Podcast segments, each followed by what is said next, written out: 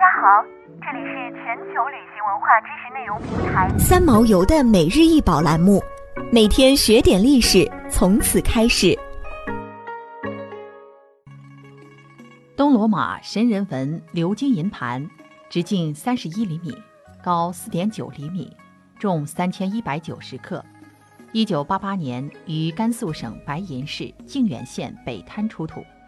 此盘呈圆形，卷舌，厚壁，圆足，原是鎏金，现大部分已脱落。盘内满是浮雕花纹，分三圈置列，外圈是相互勾连的葡萄卷草纹，其间漆有小鸟等小动物。银盘中间一圈浮雕是十二个人头像，每个头像左侧各有一只动物。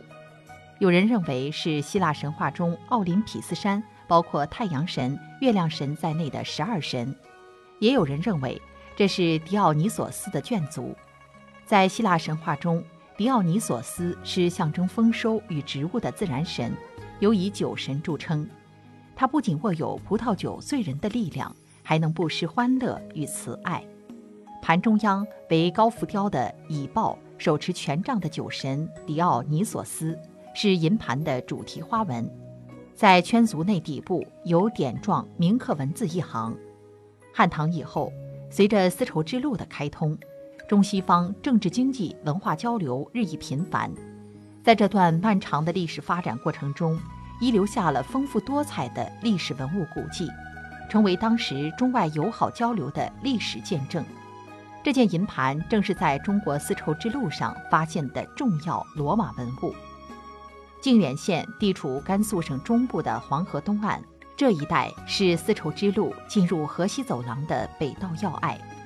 境内的黄河古渡口至少有五处，从西汉到隋唐，这里中外商旅使者络绎不绝，因此在这里发现东罗马神人文鎏金银盘绝非偶然。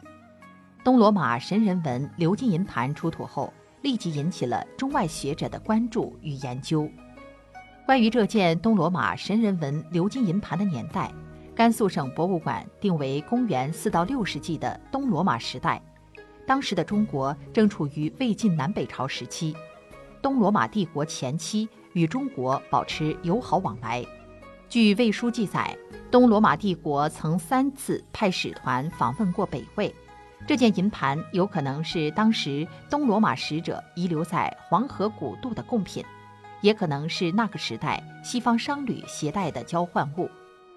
东罗马神人文鎏金银盘上所铭刻的文字，研究者对此众说纷纭。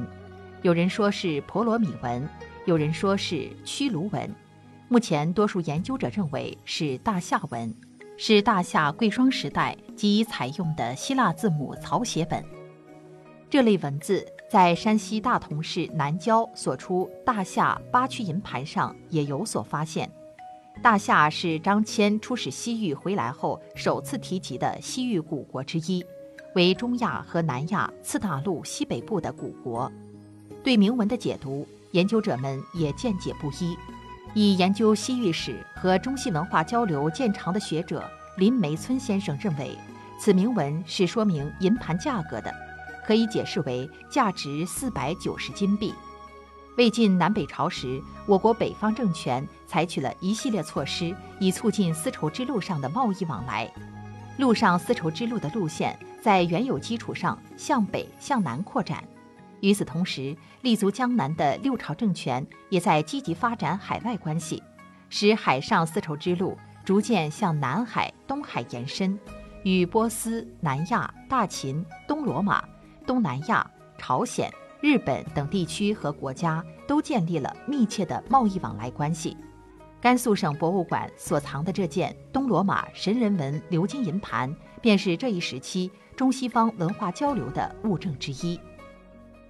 想要鉴赏国宝高清大图，欢迎下载三毛游 App，更多宝贝等着您。